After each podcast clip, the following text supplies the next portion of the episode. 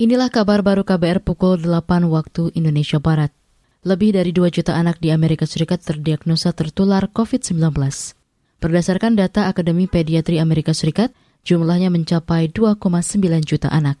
Mengutip kantor berita Sinhua, pada pekan lalu, kasus positif baru COVID-19 pada anak mencapai 117 ribu lebih selama sepekan. Menurut data tersebut, terjadi kenaikan 10 persen tambahan kasus baru positif virus corona pada anak Kasus anak menyumbang 12 persen dari total kasus COVID-19 di Amerika Serikat.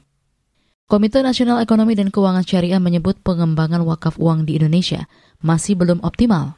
Kepala Divisi Dana Sosial Syariah dari Komite Keuangan Syariah Uri Budiarto mengatakan, masih terdapat sejumlah tantangan, salah satunya karena rendahnya literasi masyarakat Indonesia mengenai uang wakaf. Padahal potensi wakaf uang di Indonesia besar. Kita bicara potensi, ya, menurut BWI 180 triliun, tapi ada beberapa penelitian juga antara 3 sampai 11 triliun, ada juga 120 triliun ini sudah kita identifikasi dan tantangan terbesarnya adalah mengenai konsolidasi data. Kepala Divisi Dana Sosial Syariah dari Komite Nasional Keuangan Syariah Uri Pudiarto mengatakan, untuk mengatasi kendala itu, komite yang dibentuk pemerintah ini akan meningkatkan pengetahuan masyarakat mengenai wakaf. Selain itu, Komite Keuangan Syariah juga akan memperkuat regulasi dan tata kelola wakaf. Komite Nasional Ekonomi dan Keuangan Syariah didirikan pada Februari tahun lalu, dipimpin langsung oleh Presiden dan Wakil Presiden. Demikian kabar baru KBR, saya Naomi Liandra.